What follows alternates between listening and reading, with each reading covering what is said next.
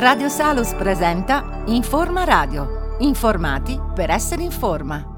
Benvenuti tutti amici di Radio Salus a questa nuova puntata. Oggi abbiamo ospite la dottoressa Deborah Cantarutti, nutrizionista ed esperta in eh, nutraceutica e nutrigenomica. Eh, siamo qua in questa occasione da questo convegno organizzato da GSA, giornalisti specializzati associati, eh, per quanto riguarda eh, il trinomio, chiamiamolo così, tra ambiente, eh, amore, quindi sessualità e nutrizione. Eh, prima domanda che faccio, rivolgiamo alla dottoressa Cantarutti è, ecco, quali relazioni ci sono tra l'inquinamento, voglio dire, eh, l'aumento anche di eh, sostanze nocive nel nostro ambiente, soprattutto anche attraverso abitudini eh, voluttuarie sbagliate e eh, il nostro modo di comportarci a tavola, quindi il nostro modo di mangiare e di nutrirci. L'insieme delle sostanze con cui noi entriamo in contatto quotidianamente si chiamano, vengono definite esposoma quindi sono queste sostanze hanno la caratteristica di eh, entrare in contatto con il nostro organismo a più livelli, quindi non solo quello a livello respiratorio, ma anche eh, quindi attraverso l'inalamento delle sostanze stesse, quindi quando noi siamo, ci troviamo all'esterno può, può capitare proprio di eh, trovarci a contatto ad esempio con le, eh, le polveri sottili, con l'inquinamento classico, oppure attraverso il contatto con la mucosa intestinale. Ed è questo sarà l'argomento, il focus su cui io mi eh, dedicherò questa sera. Per quale motivo? Perché il, queste sostanze, una volta che entrano nel nostro organismo, devono essere in qualche modo eliminate attraverso dei passaggi ben specifici. Questi passaggi riguardano innanzitutto il coinvolgimento del microbiota intestinale, che ci fa da prima barriera, della permeabilità dell'intestino, che è una seconda barriera fisica e anche chimica, perché vengono rilasciate proprio delle sostanze protettive, e il terzo passaggio a livello del eh, sistema epatico. Quindi noi dobbiamo preservare innanzitutto questi aspetti. Ma eh, quali sono le sostanze eh, con cui entriamo in contatto e che possono rappresentare una minaccia per la fertilità? Sono sostanze a volte di cui siamo assolutamente ignavi.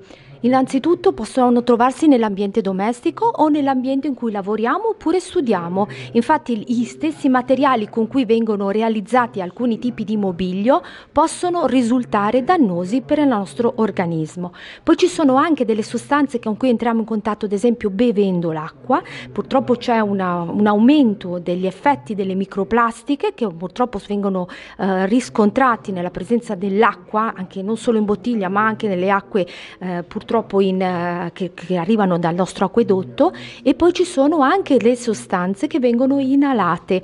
In particolar modo, ad esempio, pensiamo ai profumatori per ambienti, uh, anche agli stessi che mettiamo ad esempio nelle macchine e via dicendo. Questi possono rappresentare una minaccia perché? Perché entrando nel nostro organismo, avendo questa caratteristica di lipofilia, purtroppo vanno a interferire con i nostri eh, segnali di tipo ormonale, quindi determinando poi un surplus di lavoro da parte parte dei nostri sistemi di detossificazione.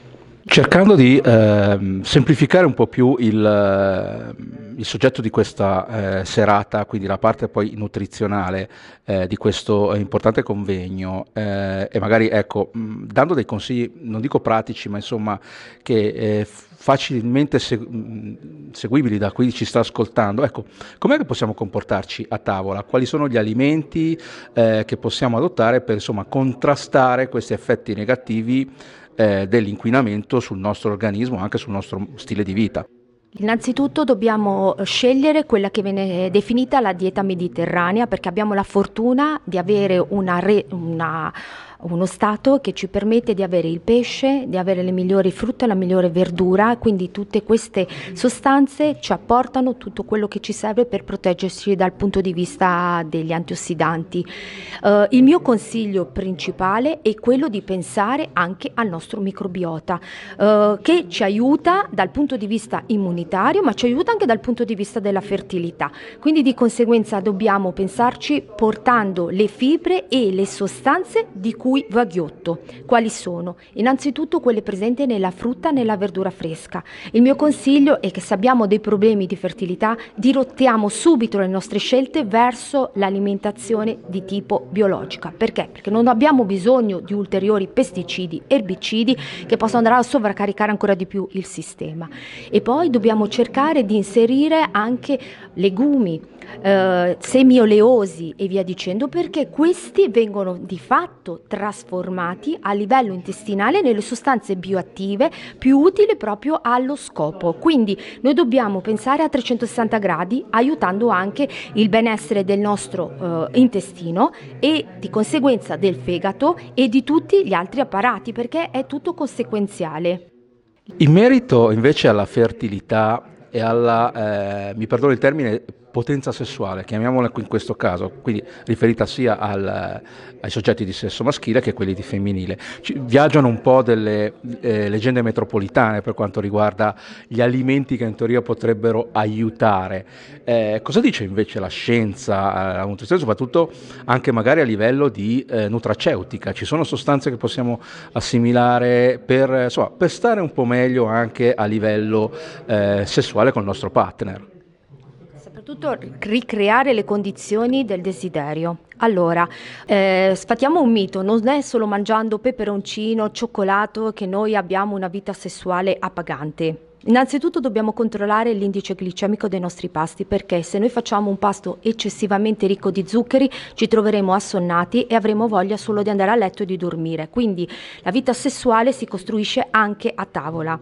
Per poter fare invece un tipo di pasto che possa stimolare sia lui che lei, perché poi ci sono anche delle, degli alimenti più specifici che vanno ad attivare le vie ormonali, quindi la via del testosterone, che cosa dobbiamo fare? Dobbiamo garantire la giusta quantità quantità di colesterolo, perché il colesterolo rappresenta la prima fonte da cui vengono poi trasformate, avvengono quelle vie metaboliche che portano alla formazione di testosterone. Naturalmente questo colesterolo va protetto perché non, è, non dobbiamo solo semplicemente utilizzarlo, pensare oh prendo del colesterolo e risolvo il problema. Il colesterolo va protetto nel senso dobbiamo sempre affiancarlo a degli alimenti che abbiano degli effetti antiossidanti perché le membrane sia dell'ovocita che degli spermatozoi spermatozoi sono vulnerabili all'azione dello stress ossidativo e venendo proprio nel pratico quali potrebbero essere gli alimenti? Pensiamo al pesce, soprattutto il pesce di piccola taglia, quindi pesce azzurro di cui siamo particolarmente ricchi qui in Italia, ma soprattutto fanno molto bene alla, al desiderio i gamberetti. I gamberetti proprio per la loro conformazione, per la loro ricchezza di colesterolo e per il fatto che sono dei microorganismi molto piccoli, hanno la, la funzione di aiutare la, eh, diciamo, tutto quello quello che è il desiderio, soprattutto maschile. E possiamo anche utilizzare ad esempio delle verdure. In particolar modo ha un effetto rivigorente sull'uomo la rucola, perché è molto ricca di sali minerali che vanno a sostenere l'attività del surrene e vanno, soprattutto quando c'è quell'affaticamento via dicendo, è molto utile. E poi possiamo pensare ad esempio anche alle uova, utilizzate soprattutto all'ora di pranzo, perché in questo caso sfrutteremo innanzitutto il profilo nutrizionale, ricordiamo che dentro c'è anche della vitamina D, cioè cioè del buon colesterolo. Non dobbiamo demonizzare il tuorlo. Se lo prendiamo da galline allevate all'aperto, biologiche, libere di razzolare, noi avremo un prodotto perfetto, perfetto per la fertilità e per il desiderio. E poi naturalmente ci sono anche delle sostanze, ad esempio nutraceutico, come ad esempio lo zafferano. Lo zafferano è una sostanza straordinaria perché ci protegge a livello nervoso, ci protegge a livello del sistema, del tutto il sistema ottico, quindi anche tutta la vista e via dicendo facendo e ha un effetto anche antidepressivo perché molte volte il desiderio manca perché siamo depressi, perché le nostre vie, soprattutto quelle della dopamina, non sono sostenute adeguatamente e quindi noi possiamo intervenire anche con l'alimentazione in modo strategico e funzionale. Benissimo, ringraziamo la dottoressa Cantarutti per essere stata con noi, per averci dato questi eh, consigli anche pratici e a tutti voi vi do appuntamento alla prossima puntata di eh, Radio Salus.